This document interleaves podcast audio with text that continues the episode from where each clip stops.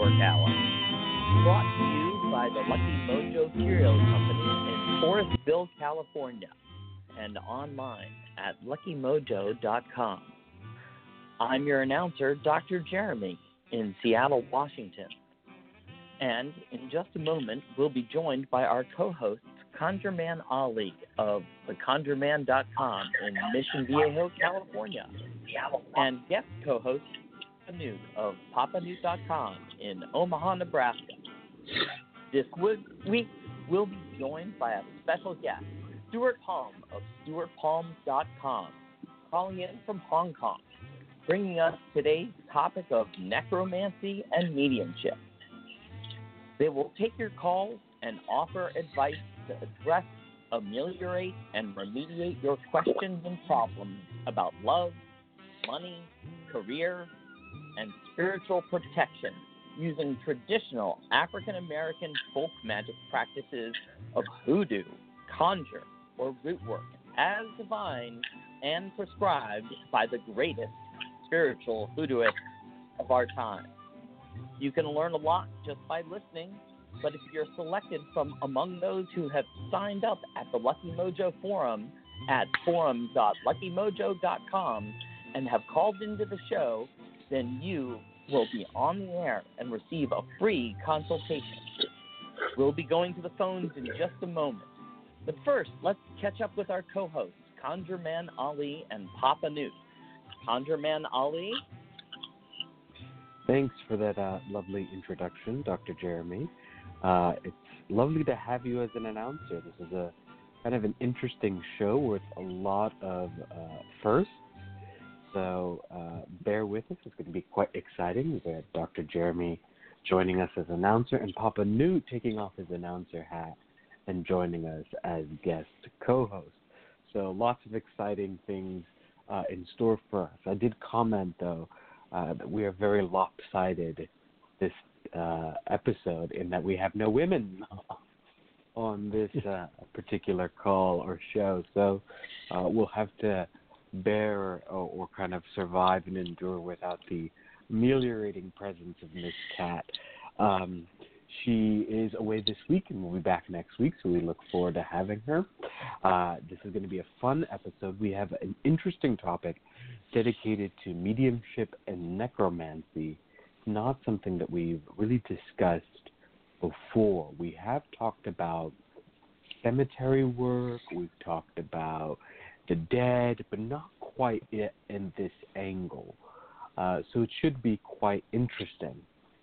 Before we dive into our topic, let's do a quick check in to see how everyone's doing. Uh, in my neck of the woods, I've been busy uh, cleaning, uh, as I usually do when piles and piles of books start to get too big around me. I start to realize that it's time to clean and put them back on the shelf. Uh, so today has been a day of, of just kind of dusting, putting back books, realizing I had certain books that I didn't realize I had, um, and other instances of realizing I ordered two copies of something because I lost one, uh, and then the other one kind of just shows up. Uh, so it's been it's been a bit of a, a sort of book administration day, if you will. Uh, lots of sort of cleaning up of my uh, shelves, as well as cleaning of the altars. Altars pile up, as anyone who's done professional root work can tell you, they really pile up with wax and dust and incense ash and all sorts of things, and so they do require uh, an occasional cleaning. And I usually do it around spring, but I started early this year around, so you know it was a nice little treat. But now the house smells wonderful uh, and and sparkling and spiritually uplifting. So it's been quite a productive and busy day. Uh, let's check in with Papa Newt. Welcome. Glad to have you as guest co-host uh, my Thank fellow you. Taurus. How are you doing? You know, it's been quite busy here, and I understand the whole uh, cleaning and also organizing has been my uh, big task, especially this week with new uh, tasks and adventures coming up. And I have fallen behind on getting back to my clients, so if you're listening, I will get back to you this week. Um, but yeah, it's it's been good here in Omaha, just trying to get through the winter and uh, Yeah. It seems to be the uh, theme here. for Torrens. yeah, seems to be the theme for Torrens is cleaning and organizing right now because I'm pretty sure Miss Cat was doing the exact same thing last week. So there's something definitely going on there, which is, uh, you know, it, it happens. It always lines up in that way. Glad to have you. This is going to be a really fun journey uh, into a, a fun, fun topic. We have Stuart Palm joining us from Hong Kong, so we're entirely an international show. Uh, very excited about that. Welcome, Stuart. Glad to have you join us. Glad to be here. The future is uh, is good. Yeah, this is your second time, I think, on the show. Um, yeah. So we're very glad to have you back. Last time we had a great time uh, having a, a discussion. This time around, you brought us a really fascinating topic. But before we get into the topic, could you give our audience, uh, for those that may have missed you the first time around, just a brief introduction into you and your practice and what can they expect from you if they, if you know, they turn to you for for reading or assistance. Uh, so I, I, live in Hong Kong, and uh, I have a practice of um, hypnotherapy coaching, and uh, in that practice, I give readings and do root work and folk mm. magic things, and and so people come to me and they don't necessarily know that that side every all the time, and and my studio is such that they would they would get the idea that there's uh, more being offered than than um, regular hypnosis stuff as possibilities. Uh, but I also get people who come to me directly for readings and stuff. So I, I uh, there's a lot of variety in the clients that I have.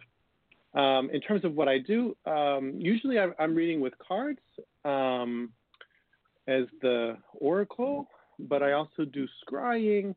And uh, the reason I picked the, the theme today is because, and I'm sure this is true of anybody who gives reading, uh, you you get people who come who want to connect to lost um, loved ones and relatives all the time, and uh, mm-hmm. I don't I don't advertise myself as a medium.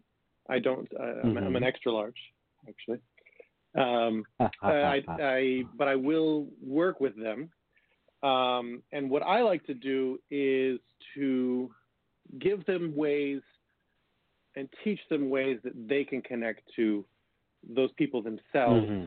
instead of giving them my experience of their uh, uh, mm-hmm. loved ones. Uh, so that's kind of what I what I thought. Hey, let's talk about that because I'm fascinated. Yeah. But I'm sure you also get get those clients who want to. That's you know that's their chief concern. Oh, um, the, the, other reason I, I brought it up is that Sorry, there's a lag, I think, and so uh, you, go ahead and talk. No, no, no, please. You were finishing your thought. Yeah. So the other reason that I brought that up is that I, I do live in Hong Kong, uh, which um, has some very interesting traditions of connecting to the dead, uh, and so I, be happy to talk about those and, and, and how fascinating and interesting they are and what's different about them. Yeah, thank you. I think this is a, a fascinating topic and one that's really uh, interesting, I think, to, to most people. So let's dive let's dive right in. Uh, I'll give a brief introduction and I'll turn this over to you, Stuart, uh, and then we'll have Papa Newt jump in as well, and we'll have a free flowing conversation about this. Now, the term sure. mediumship is found within the tradition of hoodoo. Necromancy, slightly less so.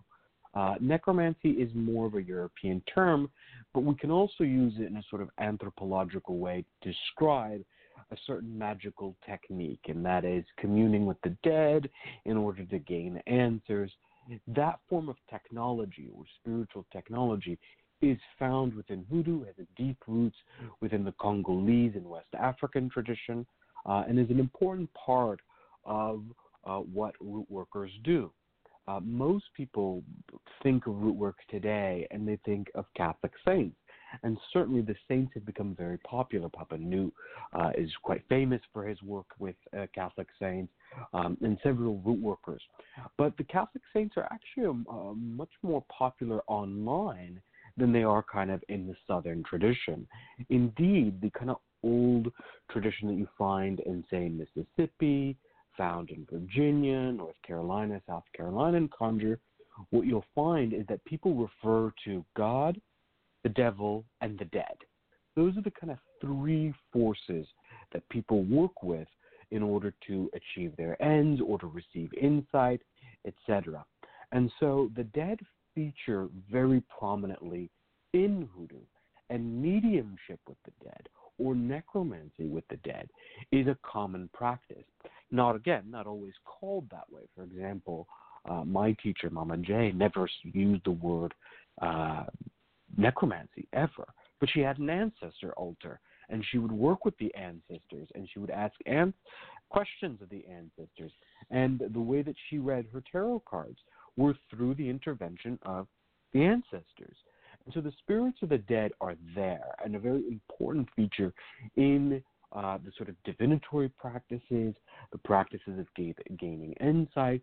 And there are many people who may not even uh, ascribe to, say, uh, hoodoo, but who are part of black spiritual practices in America who do have strong ancestral traditions, who know about leaving water for ancestors, who know about the family Bible, who know about uh, creating connections with the dead. So there is a, a lot of sort of traditions here, both uh, directly and intentionally magical, as well as those that we would consider folkloric or folk traditions that have been passed down. So we'll have a kind of a gamut conversation here. But when you say mediumship and necromancy, what are some of the methods, techniques that you use and that you prescribe to your clients, Stuart? Well, when it comes to necromancy, it's a I, I think the term makes it sound a lot darker somehow then I think the prac- the regular practice is. And in many ways, um, a lot of what I do involves necromancy because I do have ancestral guides that I connect to and that help me give a reading, that help me uh, in most spiritual practices. There's different energies that I guide from, but I know that there always are uh, ancestors involved to some degree. I always have that with me. Um, and, and if I'm going to connect or look at other spirit energies, I'm doing that not um, from my own energy. I'm doing that through my ancestors, and and I think that's a quite common practice with with all people, whether they realize it or not, uh, who are reading in some way. Does that does that make sense? Oh yeah, yeah, yeah, absolutely. So calling it necromancy is uh, is maybe not exactly the right complete right term, but but I think that it relates in that sense. Um, my my when I was very young, my first steps into this world were through gathering around a Ouija board and experiencing mm. that uh, connection, and I think that that has stayed with me. Um, when I, I, I have a book that I wrote on on the pendulum, and when I do, there's a little practice in there where you ask who's guiding your pendulum, where's that coming from, and a strong uh, a strong connection when I do that little test is that it's um, my aunt and my grandmother are are part of that connection. So that is one of the I guess it's it's one of the arms of the way that I read Mm. Um, in terms of mediumship, I have always felt uncomfortable, although fascinated by um, people who, uh, being the guy who is going to commune with your ancestors and tell you exactly what they're saying and give you guidance through them. I um, feel it's much more empowering for people to for, for them to connect with their own ancestors. And so what I do is I, I take them through a ritual, which I'm going to explain in a little bit, um, where they have a question answered or create a conversation uh, through their own dream state with their own ancestors so that they can have the closure they're looking for, so they can have the um, the question that they have on their mind that they didn't get to ask or that they're worried about addressed and and often answered because I think that's what people come for. I think that's why they have um, what what they're doing. They they want to know, mm-hmm. um, you know, is it okay? Are we okay? That's what they want. Are we good? Yeah, th- this is this is a really, I think you bring up a really important point that part of this is about empowering the client themselves not just mm-hmm. about granting answers in a sort of slot machine fashion, but giving them the tools they need in order to make that connection, in order to build that resonance, in order to feel empowered. Um, and I think that that is very true. I do note that there is, I think, particularly when it comes to mediumship, I tell clients and students of mine that uh, when it comes to psychic ability, people tend to fall into two sort of camps with a select few that are kind of in the middle.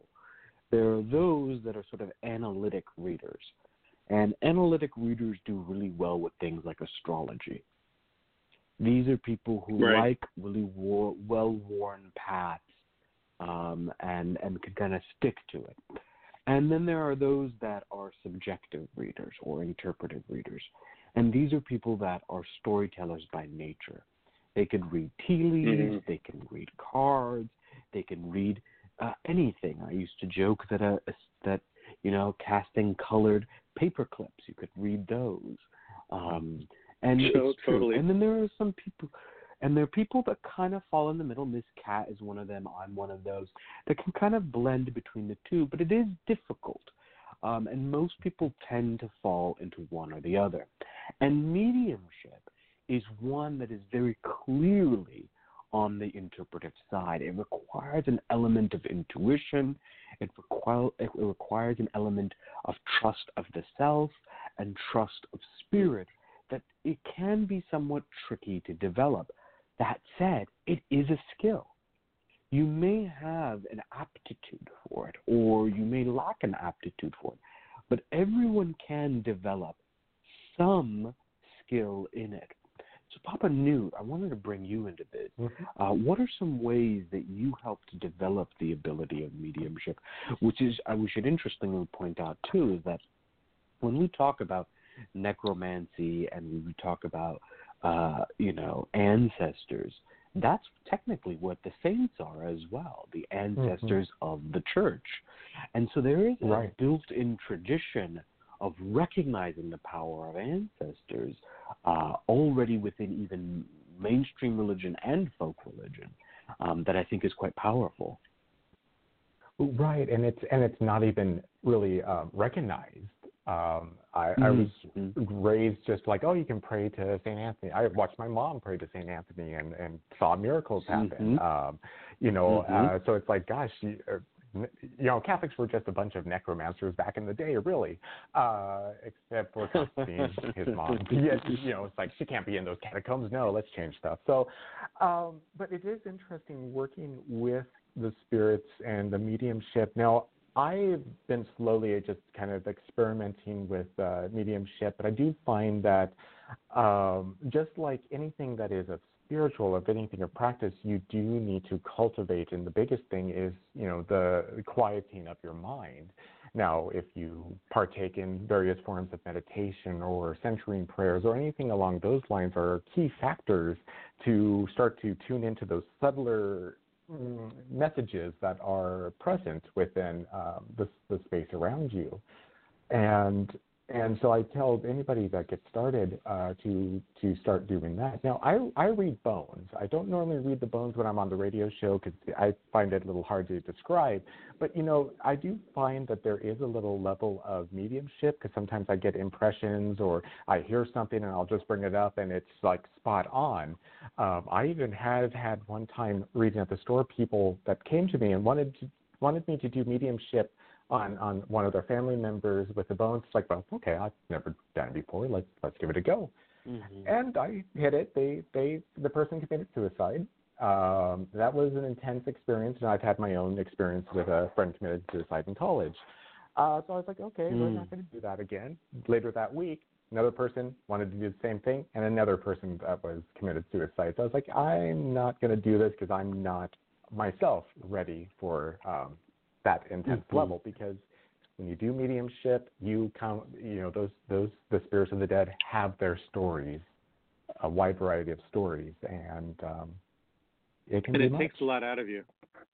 Oh yes, um, I've watched a medium that has come to a, a store here in Omaha, and I, I watch them, and it's like I'll just watch them just above their head, and it looks like a, a, just when you look at a flame of a candle, and that just little weightiness that's above it. That's what's going on with him, and, and he's worn out by the end of, of they're done, and it, mm-hmm. it's a lot of work.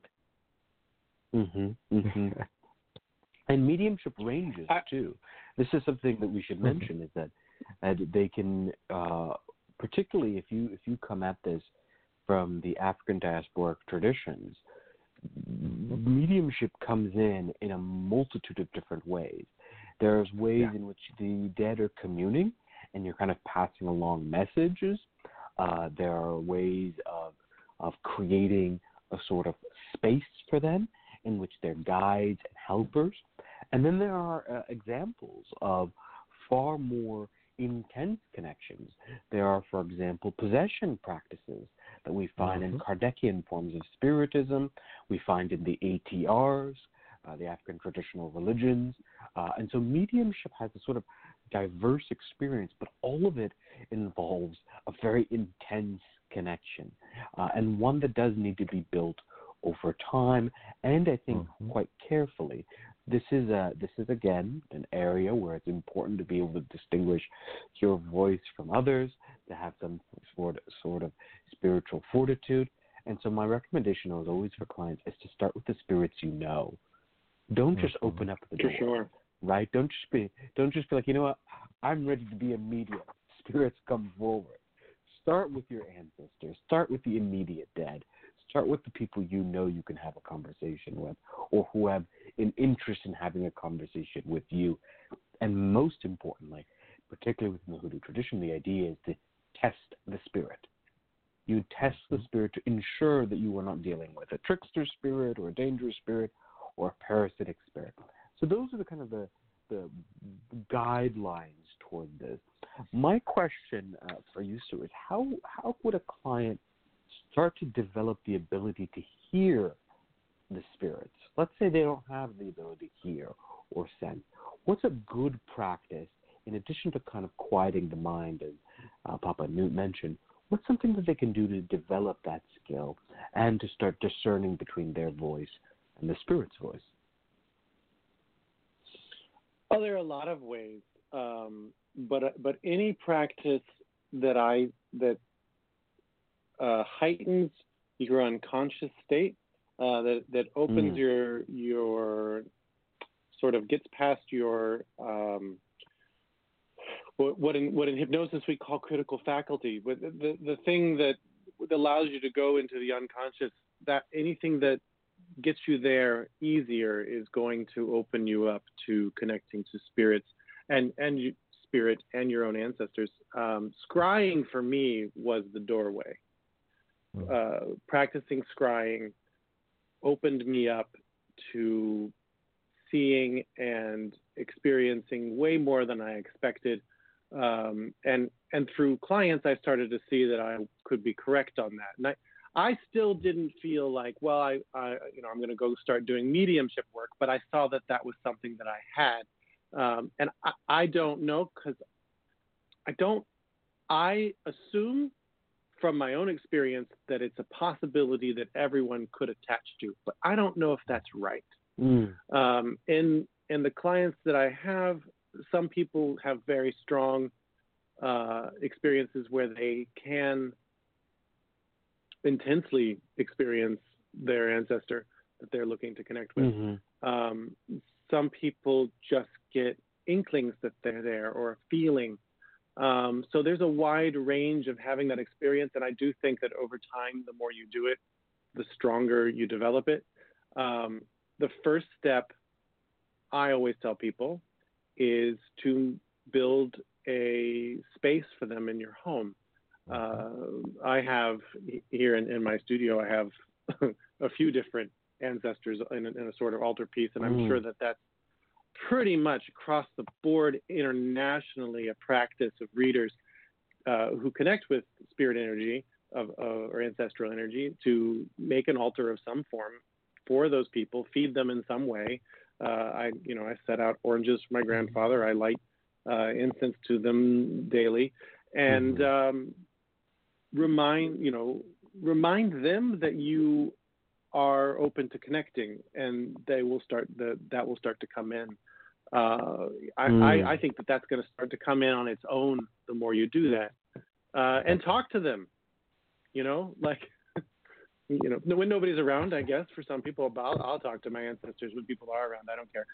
Um, but mm-hmm. but you can openly talk to them and, and ask them questions, and and it will help you organize a lot of things in your own life because they do see things from a different perspective that we don't have the ability to connect to. Right. Excuse me. I'm. Mhm. Mhm. No, that's uh, that's fantastic. I, I, I think the uh, building an altar is, as you rightly pointed out, or at least a space for them, or something that is found almost right. universally. Or we use the keyword here, almost, but definitely found across traditions. And the idea of building that connection over time. What's fascinating about it is it's not just about building space; it's about building the attention too, right? Because uh-huh. time goes into right. that space dedication goes into it. You're working at it. It's like visiting a family member, right? You go, you, you uh, build totally. that relationship. Papa Newt, you mentioned you know, and, uh, Martin and I, Coleman's. Go ahead, go ahead. I, I was just going to say, and and uh, if you don't know, find out the things that they like. Like I, I have an ancestor that, that I didn't know very well. He died when I was uh, a baby, and uh, so I asked my father what were his favorite things, and so I, you know, I, I learned that he liked uh, to always have a bowl of nuts around. He ate, you know, cashews and almonds and any kind of nut, and so I leave him nuts, and you know, so you create, you mm-hmm. learn more about them too as you go through this process. Yeah. This is which is quite nice. Yeah. Oh yeah, absolutely. I mean, you, I I always tell clients that you start off with a glass of water, but eventually you find out that maybe they're a tea drinker so it's now a cup of tea or a cup of coffee. So you you learn what they like and you add their preferences. Uh, Papa, you mentioned Martin Coleman's book, Communing with the Dead, which oh, is a phenomenal book. Could you speak a, bit, a little bit about that? Uh, well, and what I liked about his book, and, and you already touched on this, it's it is this process of you know setting up space, creating, calling in your ancestors, but even then, it's still a portion of test, test, test. Mm-hmm. Uh, partly because you know your ancestors know who you are, even if you never got to meet them, or there's those that have been way back in the mm-hmm. in the uh, early days. Uh, they know you. You are an extension of them. So as a whole, as a collection, they want the best for you. And at the same time, when you start to become, because it's recognize that nobody can take your connection from your ancestors away from you. That connection is there through your blood. Um, mm-hmm. And what you're doing when you start to set up a space or to spend that time, it is more to focus on that connection that is already there. Um, mm-hmm. And and even then, it is depending on your space and, and the, the spirits of the land you reside on, there might be some spirits that come in to say, yeah, sure, I'm, I'm Aunt so and so. And you've got to test, mm-hmm. you know, because you don't know for sure until you get that familiar with that connection, and it just takes a little bit of time. Treat you know be uh, be easy on yourself.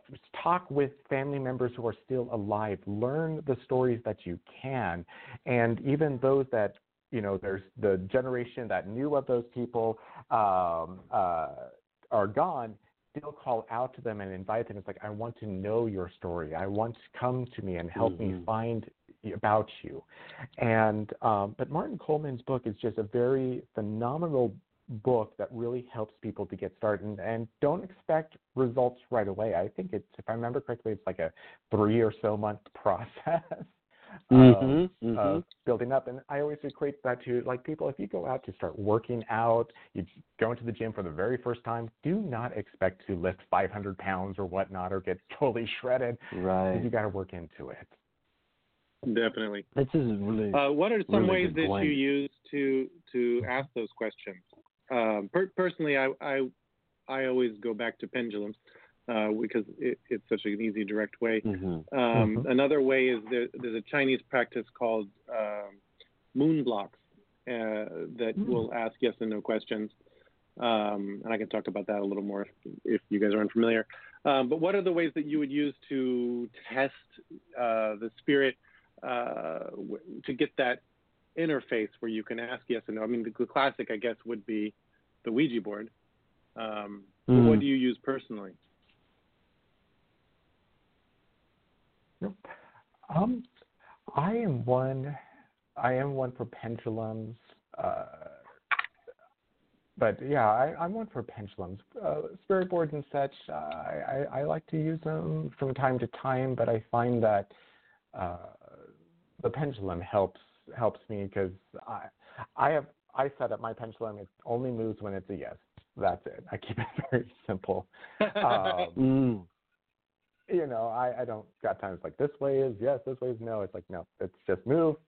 Um, but I've been just learning to also listen, and that is something real quick I want to say. If you do set up a space mm. um, to, you know, you can talk to them, you can lay out all your problems, how your day going, but sit there and listen.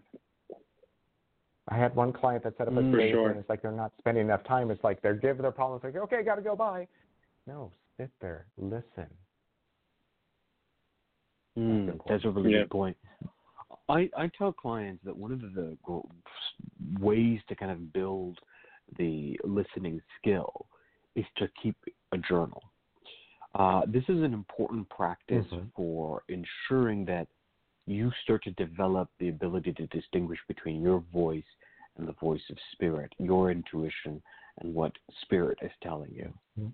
It's particularly good if you extend that to a dream journal, because what this does is it mm. develops mm. the vocab, what I call the psychic vocabulary you start to write down what your dreams are. You start to journal and you effectively say, okay, I dreamt about this and then this happened. Or I asked my ancestor this question and then I dreamt of a rose. This starts to develop the language that you are going to need in order to commune with your ancestors. Not everyone hears. Some people see. Some people smell. This is an important component of the work is recognizing that you have different skills, different senses that are going to be naturally inclined towards this work. And so journaling, and you've got to be very rigorous with it too. I tell people don't be don't fall into the trap of deluding yourself. This is an area where you can very Mm-hmm. easily convince yourself of anything. So this is why the journaling builds in accountability. Be honest, be clear, write down what it is that uh, you thought you saw, and what happened, you know, a week later. Mm-hmm. Keep it all in that right. journal. No one's going to see it. It's yours. Be as honest as you can with yourself. Uh, and you'll find that it actually does work very, very well. And it will help you to develop the ability to discern. It takes time, and that's the key here. It takes time. No one. It does, and I want to say real quick. I'm so sorry to interrupt. No, no, please, um, please. Sorry, I, I, real quick, it's just a thought too. Remember that you have ancestors that do come from a time that is very different than today. So communication mm-hmm. may be different. Yeah. Uh, the way they express mm-hmm. things are going to be different, and that's also that element that part of that taking time to to distinguish. Mm, oh, absolutely, absolutely. And Dr. Jeremy Weiss mentions here the presence of various smells can indicate spirits. Rose scent is famous. This is true. Scent, in particular, is associated with spirits, uh, and so smelling is, is not uncommon. And I think uh, lovely Dove earlier mentioned that she uh, or they smelled uh, cigarette smoke, and that that can be a, a, a scent from a spirit. So that's not uncommon. Scent is one way that you can know that a spirit is present, uh, knowing that they communicate in different ways. That's also very important. Maybe a spirit will manifest as a phantom smell, or maybe as a sight, or maybe as a as a sound. That this is where the, the, the kind of skill of journaling develops. And the other component is to stick to one type of divinatory practice that you find useful. The pendulum was brought up here. I think that's a great, great tool. You find something that works for you and you stick with it. Or maybe it's cards, maybe it's uh, the pendulum, maybe it's flipping a coin, maybe it's a variety of different things. But you find something that works and you use it. You use it with the spirit and you trust. This is how we're going to have a conversation. This is how we're going to talk. Maybe it's the spirit board. You're going to commune through this. But again, you've got to work at it over time. Okay, we've talked a little bit about sort of the developing uh, the ability to hear. We've talked a little bit about the tools needed to do, to do so. Let's kind of get down into some of the brass tacks here. We uh, don't have a, a caller sign up, so we're actually going to extend our conversation through that very first call, so we've got more time to discuss. When we say altar, it's one word that we all three of us have used here so far, and we've talked about a space. What does that look like? Um, because they do look very different. They can be very sparse, they can be uh, kind of elaborate, uh, and culture plays a big role here. Uh, what cultural background you have, and again, not all cultures come from a tradition of working with the dead. But in the hoodoo tradition, a common way of establishing an altar is generally some type of white cloth. Uh, in the South, we saw a lot of white doilies, uh, some type of family Bible, uh, cups of water, and photos. Those are generally considered the standards on any sort of ancestor altar you would find in traditional Southern hoodoo. What are some other things that either of you will start with Papa Newt, and then we'll go to uh, Stuart. Uh, what are some things that you put on your altar or that you recommend clients do so? You know, I, I always check as um, when I first learned about uh, uh, the idea of ancestral veneration, you know, being, you know, I was Catholic, so there was form of it, uh, but it's not to this point when I read about these altars and whatnot. Now, back in the day, I used to live in a studio, and uh, and there wasn't much space. That you know, and I always read these things where it's like, oh gosh, it's it's like don't have an altar in your bedroom and all that stuff. So um, I did start off really simple, and I it depends on uh, clients. I get clients that don't have much space. You can, and this is something I did when I started, was to have a white cloth. I had a little container that had a rock, two rocks, one that was smooth and curvy that represented all the feminine aspects of all my ancestors, one that was angular and jagged for all the masculine energies of, or, you know, uh, masculine side of my uh, ancestries. And these were my representation for like the ascended ancestors. They've been around for so long that there's like no no judgment uh, uh, per se, and and that whole ritual in and of itself of bringing out the box, opening it up, bringing out the cloth, what became a ritual in and of itself, and it was very simple. Mm. That's all I mm. had for the longest time, um, and so I always I'm one to always say you know keep it simple, but as I got into have a little bit more space, uh, I did obtain uh, items from certain certain uh, uh, family members that passed away, and so I do have these as a focal point. Um, but always will have water there, and I still have those stones uh, there representing. those ascended ancestors. But I just keep mine very simple. Mm, that's beautiful. How about you, Stuart? Well, my um, my inclination uh, is, is, more dramatic, I guess, and, and uh, my background is in fine art, so I everything becomes a piece of artwork in my world. Mm-hmm. Um, so my my altar, my my studio or, or, office is kind of an extended altar. When you look around the whole place, it becomes the whole the whole place has magical working stuff um, going on. There is a specific focal point uh, on a shelf, and you walk in. I'm standing at that shelf now, uh, where I have multiple uh, ancestors.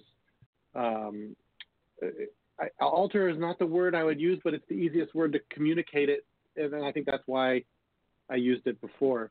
Um, and the things that are there that are different, I think, are from Chinese influences. So um, hmm. I'm always burning incense there, and you burn incense in threes. So always three sticks uh, for ancestral connection in the Chinese tradition. And the cloth that I have is not a white cloth. It's an old Chinese silk cloth that uh, was my grandmother's. So there's that connection. If it was theirs, then um, then then it's stronger for me anyway. Uh, for my grandfather, I also have a peacock feather because where he, well, actually, where three of my ancestors are buried, uh, peacocks live. So there's that. There's little things like that that connect. That I know that they would recognize and I recognize connects to them. Um, I also have old coins. There's a lot of stuff. Uh, singing bowls. Here you go.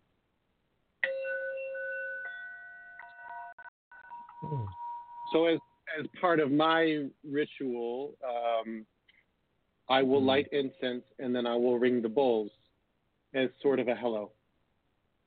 You know, we're, we're I, I'm starting work now. That that's mm-hmm. how that works. Um, I think that covers everything. Water. I, I also have bowls of water. I, I, oh, and elements. You you had mentioned um, having having round objects and and and and then rough objects. I really like that as well. I I always make sure I have represented the you know earth, air, fire, and water, but also I use the Chinese side. So on a Chinese altar, you always have uh, water, um, earth, fire, metal, and I'm missing one. Earth, water, fire, metal, and uh, wood. And wood. Those are the five Chinese elements. And so the, those are represented in some way on all the altar spaces that I have. Oh, that's interesting. And and as you rightly noted, uh, very artistic. Uh, the you know I think one of the components of, of ancestor altars is that it is a dialogue between you and the ancestor. It's not just a, a random space, but it is a shared space between you and spirit. And so it's going to change and look different for different people. There will be some kind of cultural guidelines, I think, certainly. Um, but also, I think there are uh, lots of areas of, of experimenting and figuring it out. There's times where you'll put something on an altar and be like, oh, nope, that definitely doesn't go there. you'll feel it. You'll know. You're like, yeah, that was, there's, something is off here. Uh, and there'll be other times where you put something on there and it's like the heavens sing, right? It's perfect. It's it's exactly where it needs to be, and that's you understanding that you were building a connection with your ancestor. One thing that we haven't uh, discussed that I think is important in any type of work that involves the dead, necromancy, and mediumship, you do have hmm. to have a strong spiritual constitution. We've talked about how this work can be draining. We've talked about how this work can certainly be tricky. And so, a strong connection with some type of guardian is important here before you dive into uh, ancestor work. Make sure you're right with your creator, God, whatever force or power that you uh, you know find spiritual succor from. It is important to do so. So I do tell clients that um, as they're developing their ancestor work, they should develop a practice of prayer or meditation or whatever Sure. it is that allows them to build that connection with something higher than themselves. It's a way of attuning yourself. It's a way of kind of centering and grounding yourself, and also gives you the spiritual kind of protection and fortitude you need to kind of delve into these realms. Not that you're going to open yourself up to demons or whatnot, but you know there does need to be some type of spiritual backbone or spine here uh, that's got your back. Uh, would you both uh, agree to that? And are there ways that you develop uh, that skill or recommendation that you have for clients uh, as they get started? I Um, completely agree. It, yeah, same here. It's and it's with that time that you're doing the work, your prayers, your uh, just doing the work. You are also building up a level of um, a spiritual authority, if you will. Um, and like for for me, with being you know Catholic, gone through the sacraments, like it or not, I've gone through the sacraments. So you know that's there. Um, so I do, for me, I do tap into the Catholic part of me uh, when I am working with spirits, because a lot of times I will, uh, in my prayers, I will say something like, "In the name of God the Father, God the Son, God the Holy Ghost." Through these three names, I call upon you, and then I'll say it's a person. So I'm only calling upon that Mm. person through these three names. Only that person can come through. Anything else tries to come through, you got to go through the Trinity. Have fun.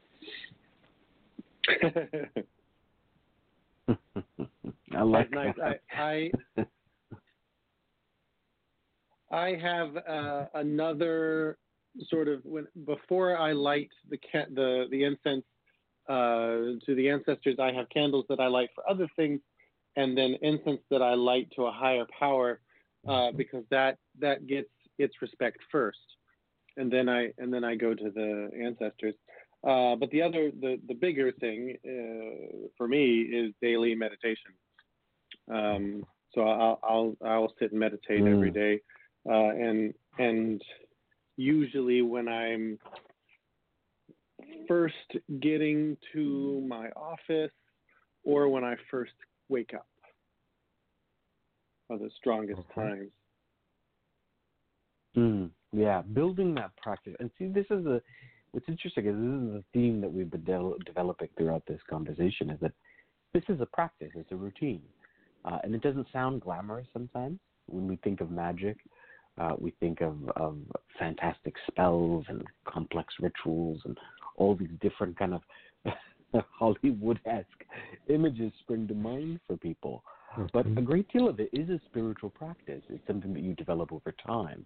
It's something that you take uh, takes dedication, that uh, requires you putting in the effort. Um, and and part of this is is what develops, you know, what you can ask and what you can do with the ancestors. The more time you spend with them, the more time you develop that connection, the stronger your answers will be, the stronger Mhm. insights you'll get, the more likely they will be to help out in a particular instance, uh, whether it's a uh, an issue of, hey, I need help with this money matter, hey, I need help with this uh, health matter, etc. They're more likely to do so. It's harder if you randomly start, you know, you just start randomly and then go, hey, I need twenty thousand dollars by next month. Now the ancestors aren't going to be particularly inclined to dive right in and help you, especially if they've been kind of watching you over your all your entire life and you haven't really been giving them any attention until you need that, Uh huh. right? So there's there's, Right. there's a practical reason why. You're not just developing your own skills and abilities. You're also developing a relationship. You're developing the friendship. These spirits aren't a slot machine. They're real. So they have their own proclivities and personalities uh, and inclinations, And being able to recognize that in order to kind of build a rapport is going to help you in your own kind of sphere of influence. You're increasing it every time you spend a little bit of time with your ancestors. And that's the other thing is that you're not just doing, you know, you don't just set up a space and forget it.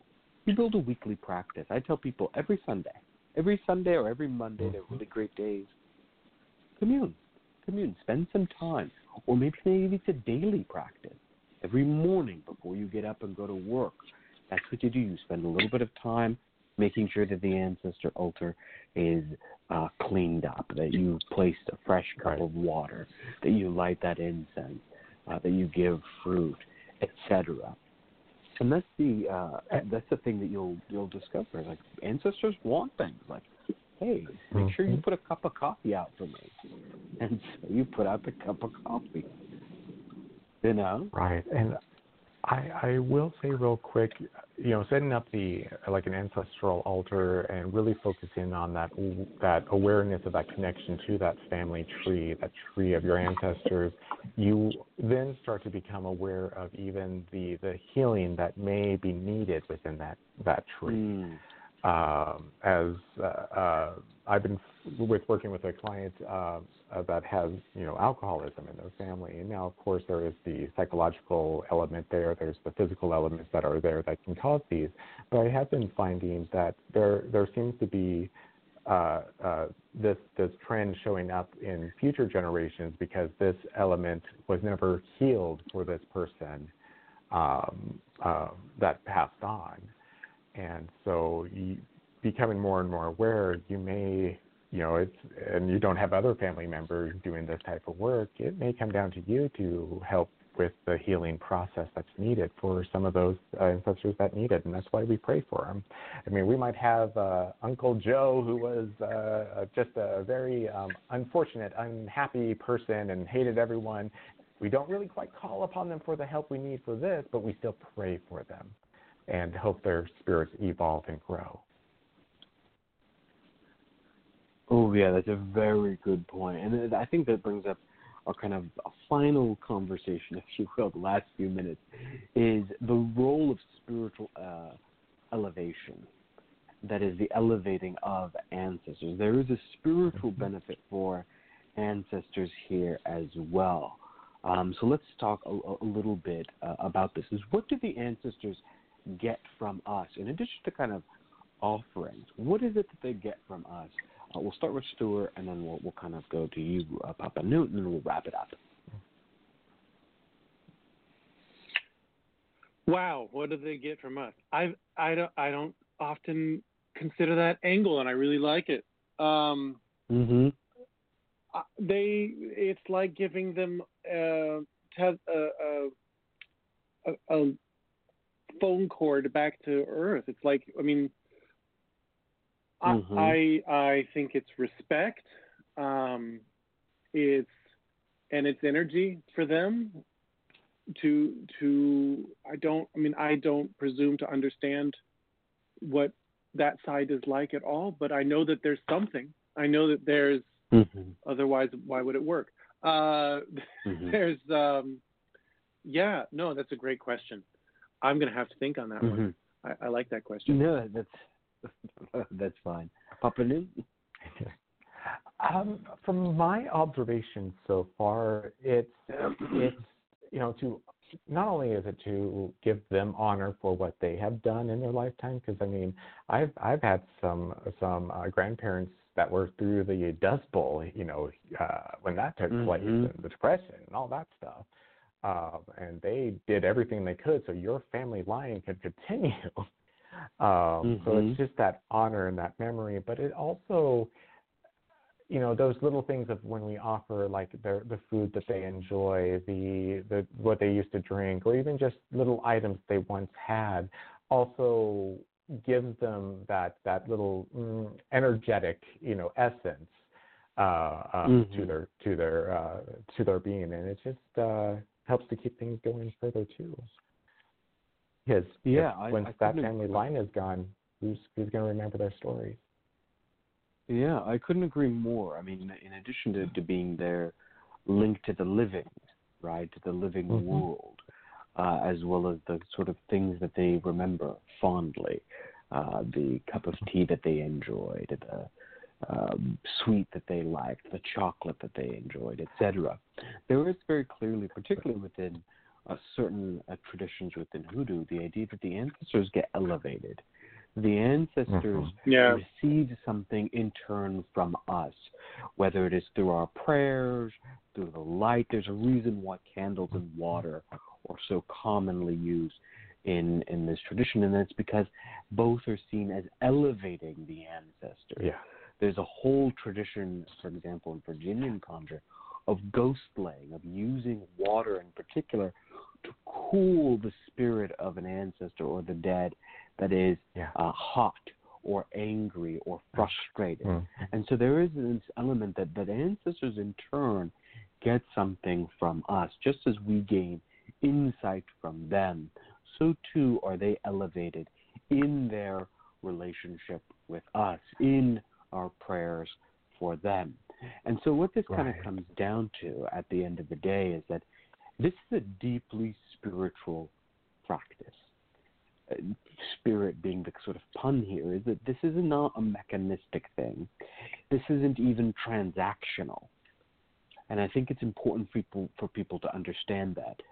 A lot of times, and I think this is the kind of drawback of the, the sort of modern convenience of the internet to some extent, is that while these traditions have become popularized, and it's great, sometimes people view this as a sort of uh, vending machine that you just mm-hmm. ask, you know, oh, you know, tomorrow I need to get that job. So you know what? I'm going to light that candle to Uncle Jimmy and make sure that Uncle Jimmy gets me that job. Or, uh, you know, and it's the same way that the Saints, I think you can attest to this, Papa knows that the, some of the oh, popularity yeah. of the Saints has become almost transactional, and that's slightly uncomfortable for anyone who who's born or raised within that tradition, who recognizes that there is a give and take, and there's an honesty in that give and take. But at the end of the day, that this is much more than a transactional relationship. This yeah. is about building a spiritual rapport, uh, and that gets lost in translation, which is why I think this conversation was such a fun conversation and a much needed discussion. Uh, so we do thank you. Uh, uh, Stuart for, for bringing this topic to our panel.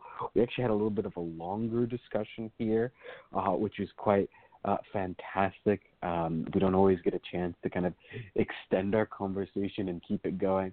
The panel always seems, uh, you know, a bit truncated. Oh. So this was quite we nice. Thank you both for your. I know we could go on. Yeah, thanks on, for having me. This has been great. Call- yeah, we do have a caller, so we're going to take a quick break. Uh, and then we're going to come back to our caller. Uh, hopefully, we can have uh, Stuart come back uh, at the end. We're going to have him do a really interesting free spell. He uh, said it's a little bit different, so this is going to be exciting. Be sure to stay tuned. We're going to take a quick break, uh, come back, do a caller, and then free spell at the end.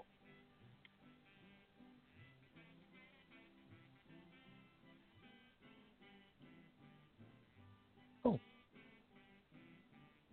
Jeremy? Oh, sorry. Um, uh, uh, this is uh, the Lucky Mojo Hoodoo Rootwork Hour with your uh, host, ConjureMan Ali, and guest host, Papa Newt, and this week's special guest, Stuart Palm.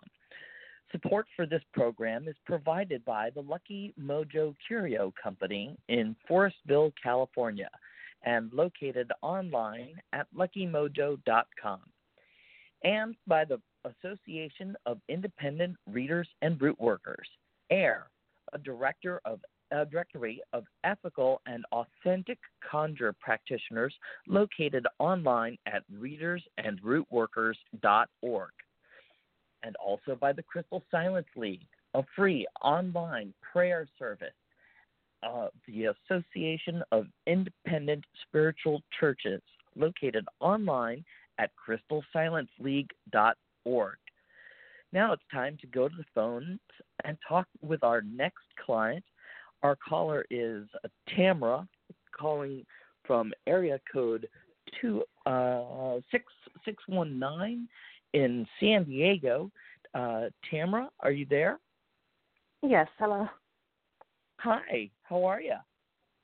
Good, thank you. Well, um, you, I understand, have not uh, had a, a reading about this situation uh, yet, have you? No. From Conjure Ali? Okay. Well, um, uh, Tamara's situation is a little bit complicated. She writes in uh, I have been with my boyfriend for four years and recently found out that I am pregnant. We are both older and have been making plans for our future, but a baby wasn't one of them. I want to have a baby, but he's dead set against it to the point I don't even know if we're together at this point, and he's very angry um, because she hasn't terminated the pregnancy.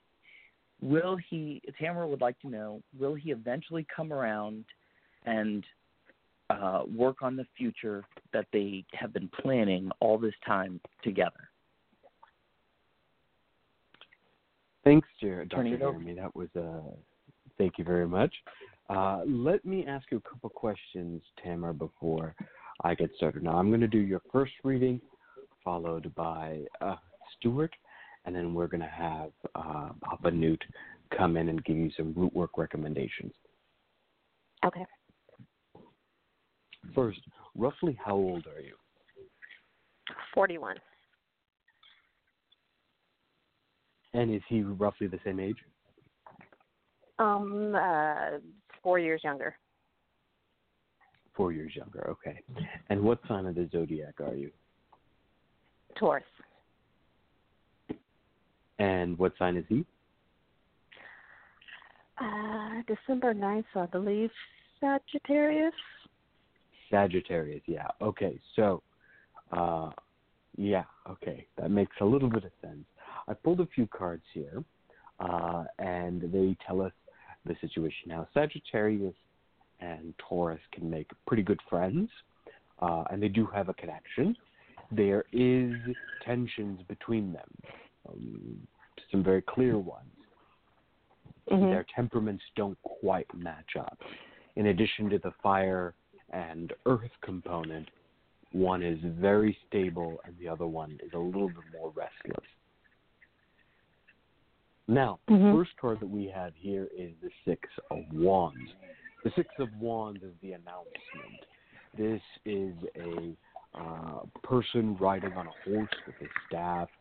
They've got a wreath above them that is generally a sign of victory, uh, a sign of um, good news to come.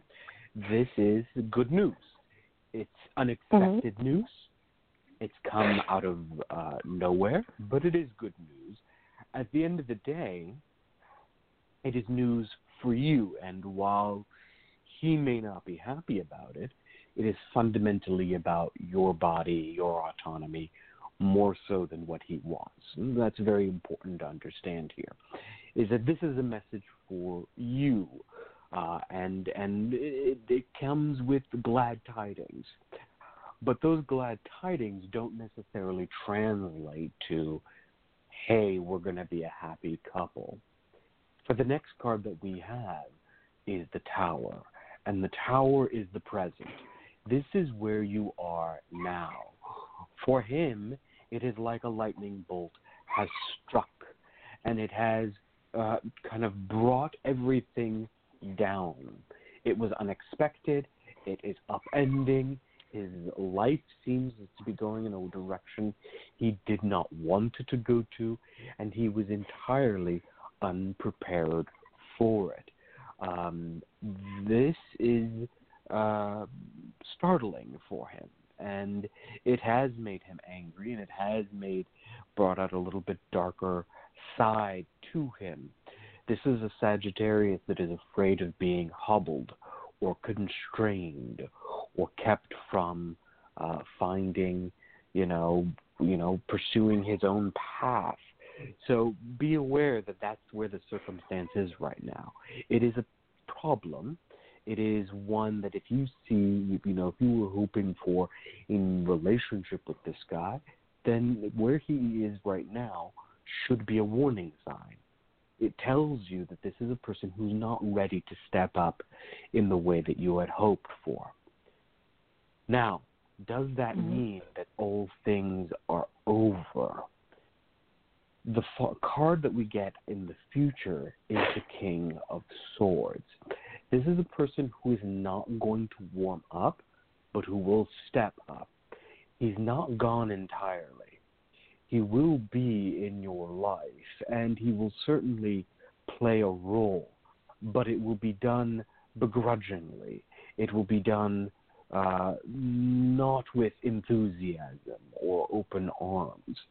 If you want him to embrace this situation enthusiastically, you will need to use magic in order to turn this.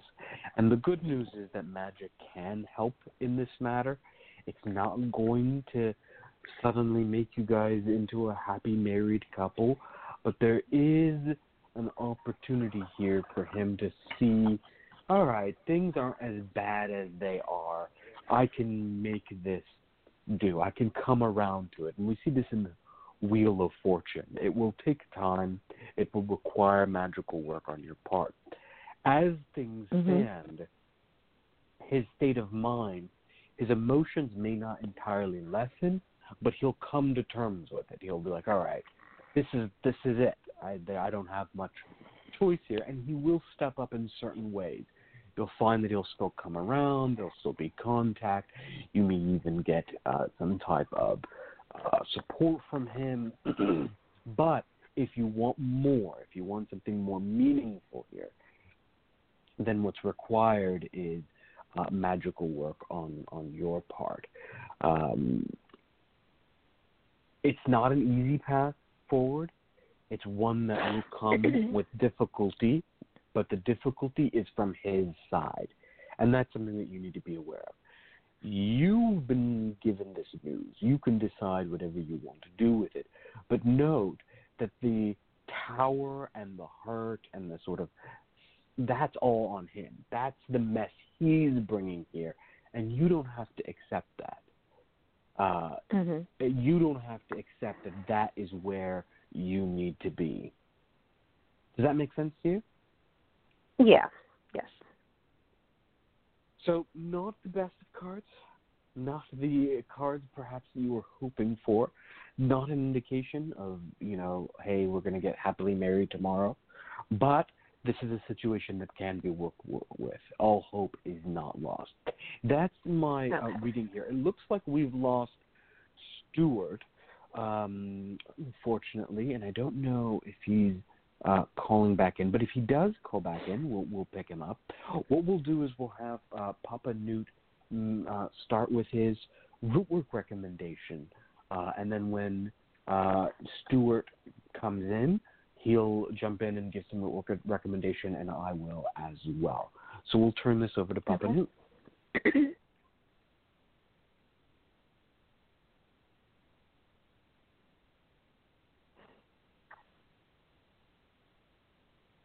Papa Newt.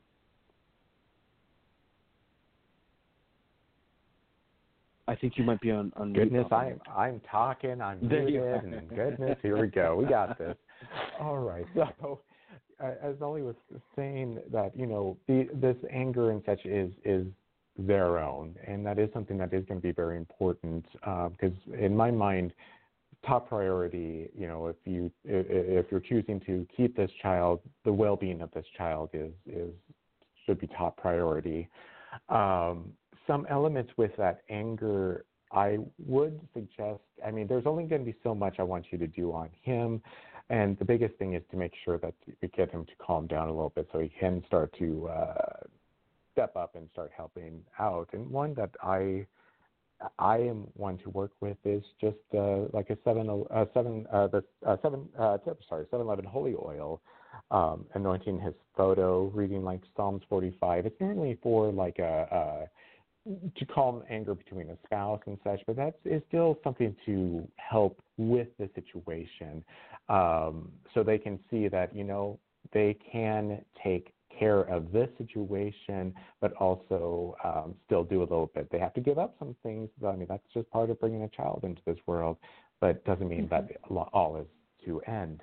Um, another element is to keep things sweet. You may consider doing a little bit of a sweetening um, working, uh, putting in such elements, you may want to uh, put in just a little elements of, of elements to control. Uh, it's the little licorice, a little uh, uh, rosemary for women's uh, strength, but also you do want to put in little things like cinnamon, little things, five finger grass, so they do help. Now, with that anger, I, I mean, sweetener, sweetening liquid honey is great, but I am feeling more of using uh, just the powdered sugar because um, it's just that softness to the sweetness that we want, just to make sure that um, that they keep keep coming, uh, that they keep with their responsibilities and also uh, with time hope get things to sweeten up between you two. And this is something that you can work um, praying with uh, candles on top of it uh, anointing them with oil just to keep things uh, going. And uh, do we have Stuart back yet Ali?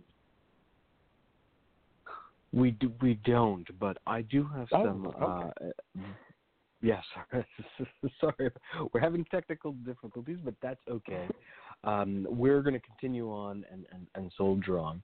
Uh, did you did you were you finished with the root worker recommendation? Because I do have something I wanted to jump in here. Yes, please, please jump on in.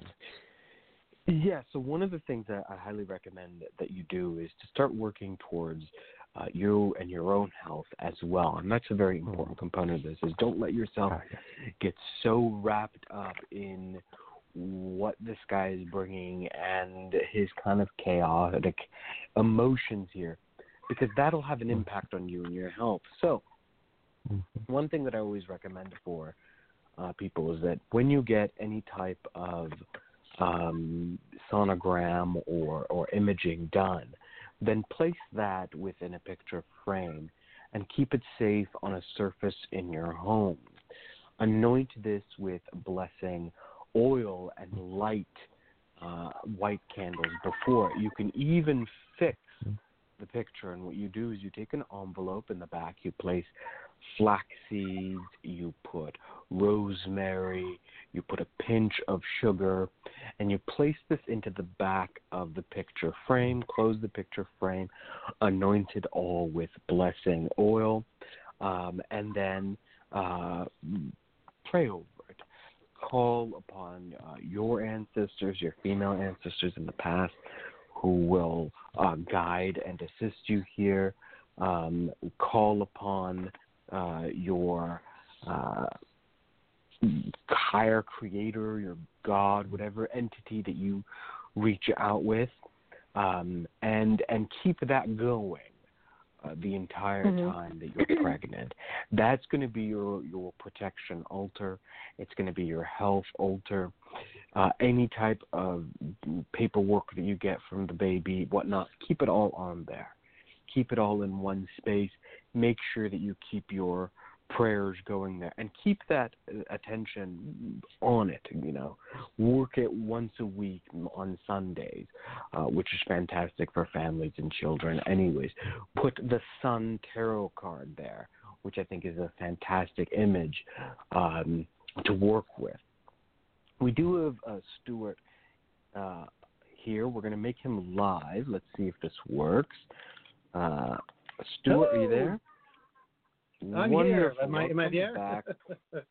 you are. You are here. We we unfortunately skipped your reading and went to uh, root work advice. But if you had any insight from your reading to share about this situation, feel free uh, to jump in now. Otherwise, we can continue with root work. Yeah, sure. I'll just do this real quick. Um, I, I didn't hear all of what was said as I was knocked off, and I am in, in on the other side of the planet, so these things happen. Um, but but I I pulled three oracle cards and one tarot for you, and the tarot card is very telling. The tarot card is the High Priestess. Um, I think you need to go with what what you need for you on on this, and and so if the child is what you want, then I would follow that path. Uh, the oracle cards I have are the key, the moon, and the cornucopia. And the cornucopia mm. is hmm. very telling because that shows that things that things are going to turn out good in the end. Uh, trust your intuition, trust your uh, heart on this. The moon shows us uh, connections, not like the tarot moon, which can be negative. The oracle moon is very positive, uh, and and it intuitive. Trust your intuition and your unconscious on this. And the key shows Mhm. us that you will unlock what you need. The, the your struggles now, but you will um, you will get to the place where the water settles, if that makes sense. Okay. Mm, mm. Thank you for that, Stuart. Yeah, I think I think our readings are aligned here. Is that in the in the long run, things are going to work out quite well. The key here is going to be the child and you and whatever decisions you make. That's going to be more important than uh, anything else. So that's where the majority of the focus should be at. Um, and I think doing magical work in regards to that. Uh, highly recommend Okay. house cleansing whenever there's a situation in which uh you know one partner isn't emotionally in the right place they can bring that emotional negativity and chaos with them. So it's important to kind of cleanse the house chinese floor wash wash the house from top to bottom back to front and then take some peace water and sprinkle that around the house. Peace water will help to settle the energies will help to settle the spirits there, ensure that you're in the right, comfortable place uh, for whatever it is that you need uh, to do. Any other recommendations in regards to root work or spiritual work from Papa Newt or, or Stuart? Well, because there is a child being brought in, and we had the discussion, you know, necromancy and uh, and such, and I got into talking with uh, about ancestors. You know, do you call in your ancestors of, of those that that uh, were were mothers, even those that uh, you, know, just to have that support. And I'm also from a from a Catholic perspective, I, I'm one to also call upon one of the greatest mothers um, of of a Catholic tradition, Mm. which would be Mother Mary. And I do like to Mhm. especially work with mother motherwort um, when working with uh, Mary, um, just to bring in that protection for you and your child as well, along with what Ali has recommended. Okay. Oh, that's Sounds fantastic. Great. Yeah, mother motherwort is, is great here. Look, you're, you're at the end of the day, don't be particularly worried about this Sagittarius. He is going to mm-hmm. stomp. He's going to be angry. He's going to throw a little bit of a fit. He's eventually going to come around. Maybe not in the way that you would hope, and maybe very begrudgingly, but he will eventually kind of make his way back. It's far more important to focus on your situation um, and making sure you're in the right state and that you do right by you more so than than anything else. Everything else will click into place. So just bear that in mind. You're you're not in as. You're not in as uh, cornered of a place as you might think. You have far more options. You have far more good things ahead of you than bad things. Uh, it is tricky, and it isn't exactly the answer you were hoping for, but hopefully we've given you some guidance uh, in this particular matter. We do thank you for entrusting us with your situation. Call us back and let us know how things turned out. Um, and and you know uh, we wish you all the best. Thank you so much. All right. We're going to take a quick break where we're going to have a network announcement, and we're going to have Dr. Jeremy come in and lead us on to our free spell with Stuart Palm.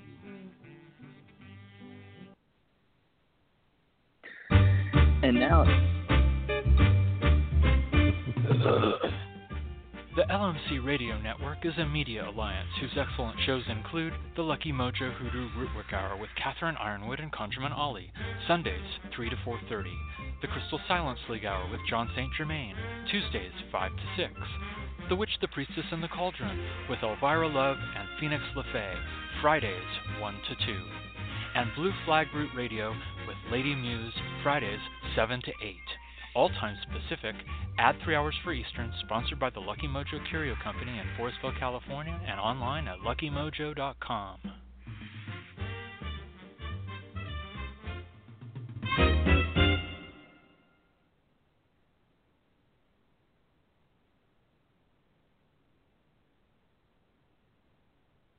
Okay, am I, am I supposed to just jump in and give my spell, or, or would I lose you guys? What happened?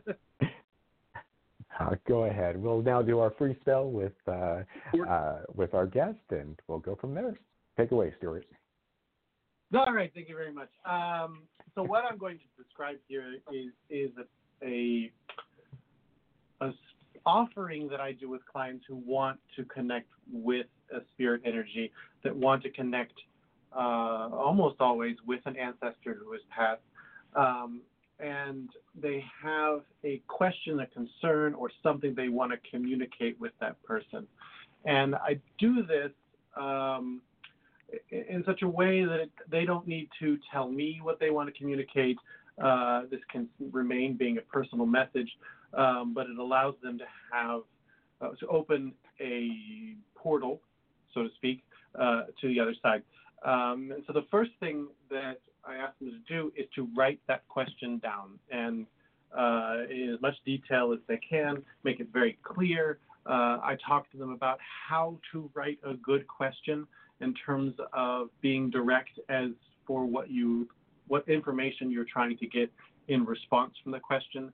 Um, to be positive in the way that you form this question, uh, so that, that it's not a confusing question for the energy and the spirit to understand. You want to be very clear.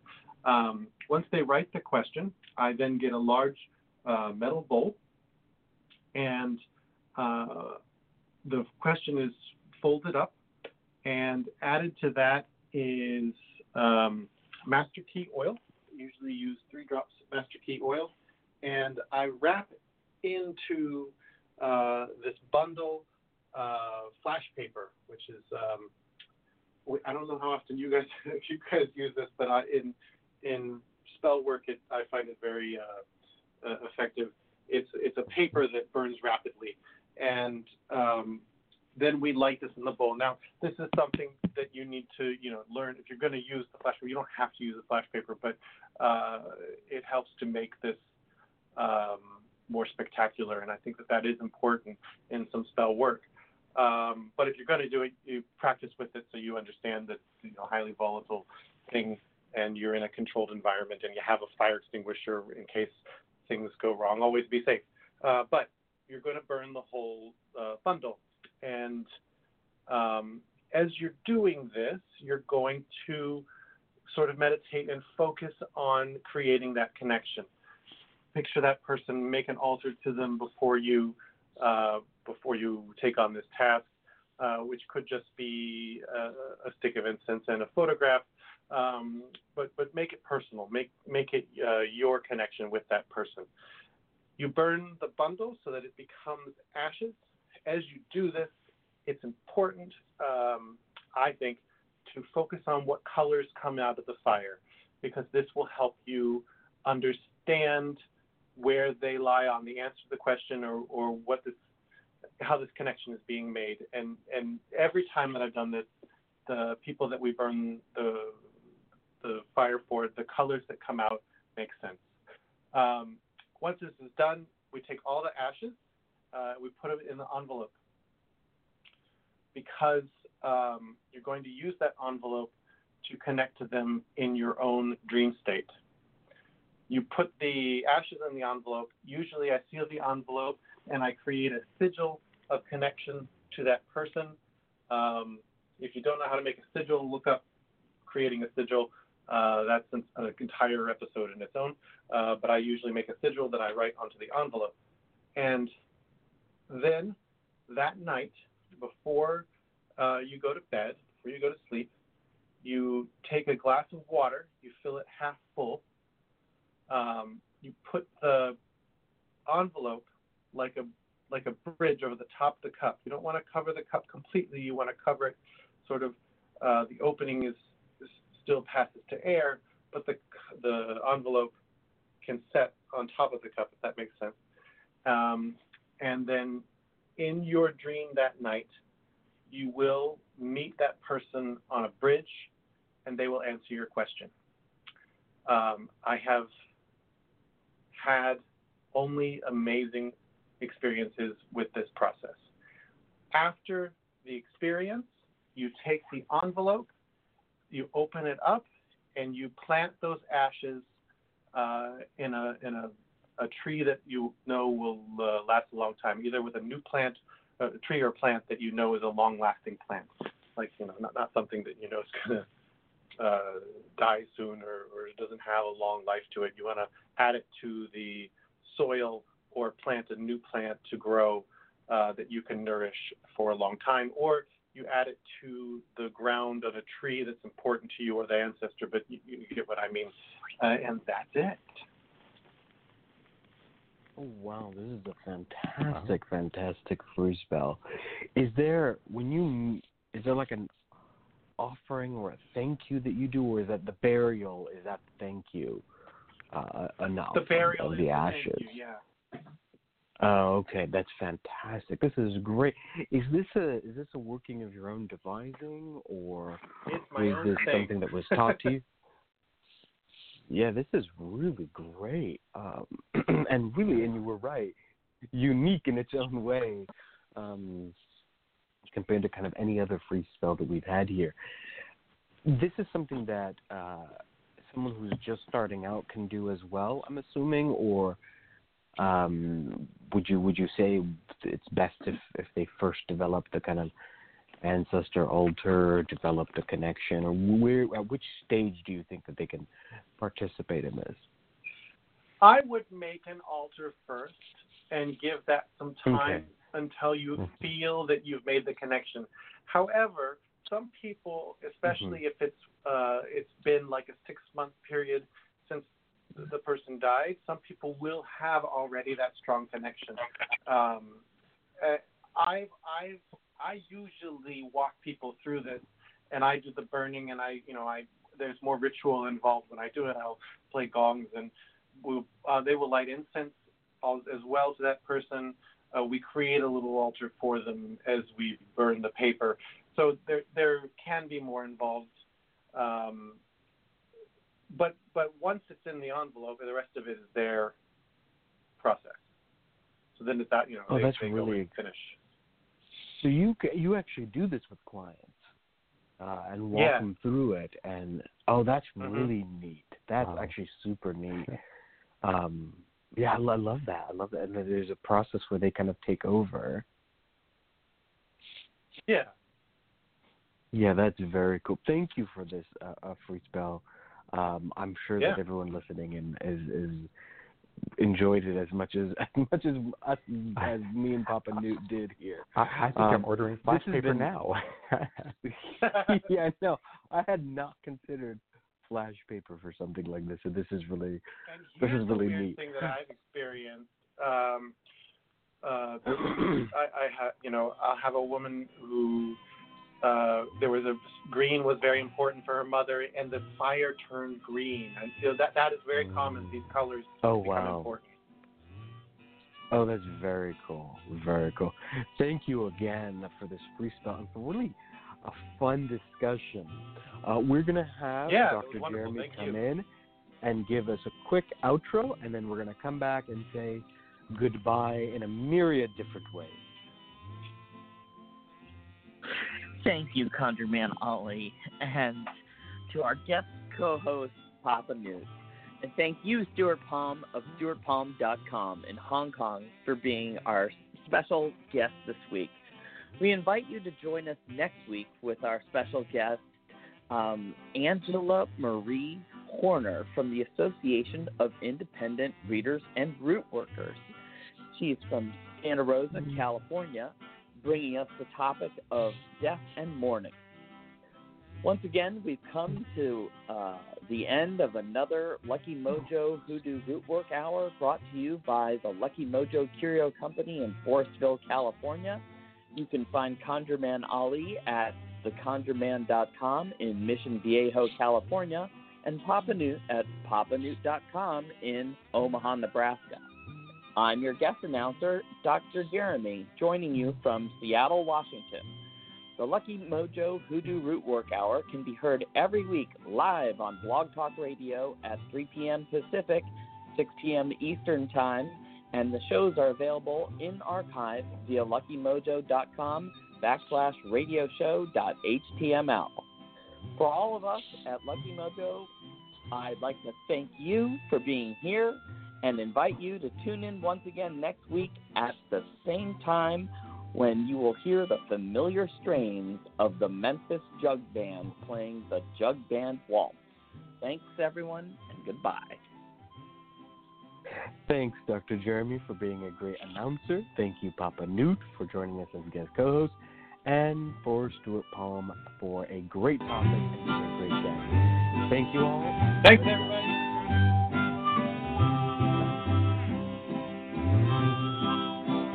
Hey guys, it is Ryan. I'm not sure if you know this about me, but I'm a bit of a fun fanatic when I can. I like to work, but I like fun too. It's a thing. And now the truth is out there. I can tell you about my favorite place to have fun Chumba Casino. They have hundreds of social casino style games to choose from, with new games released each week. You can play for free anytime, anywhere and each day brings a new chance to collect daily bonuses. So join me in the fun. Sign up now at ChumbaCasino.com. No purchase necessary. VGW. Void were prohibited by law. See terms and conditions. 18 plus.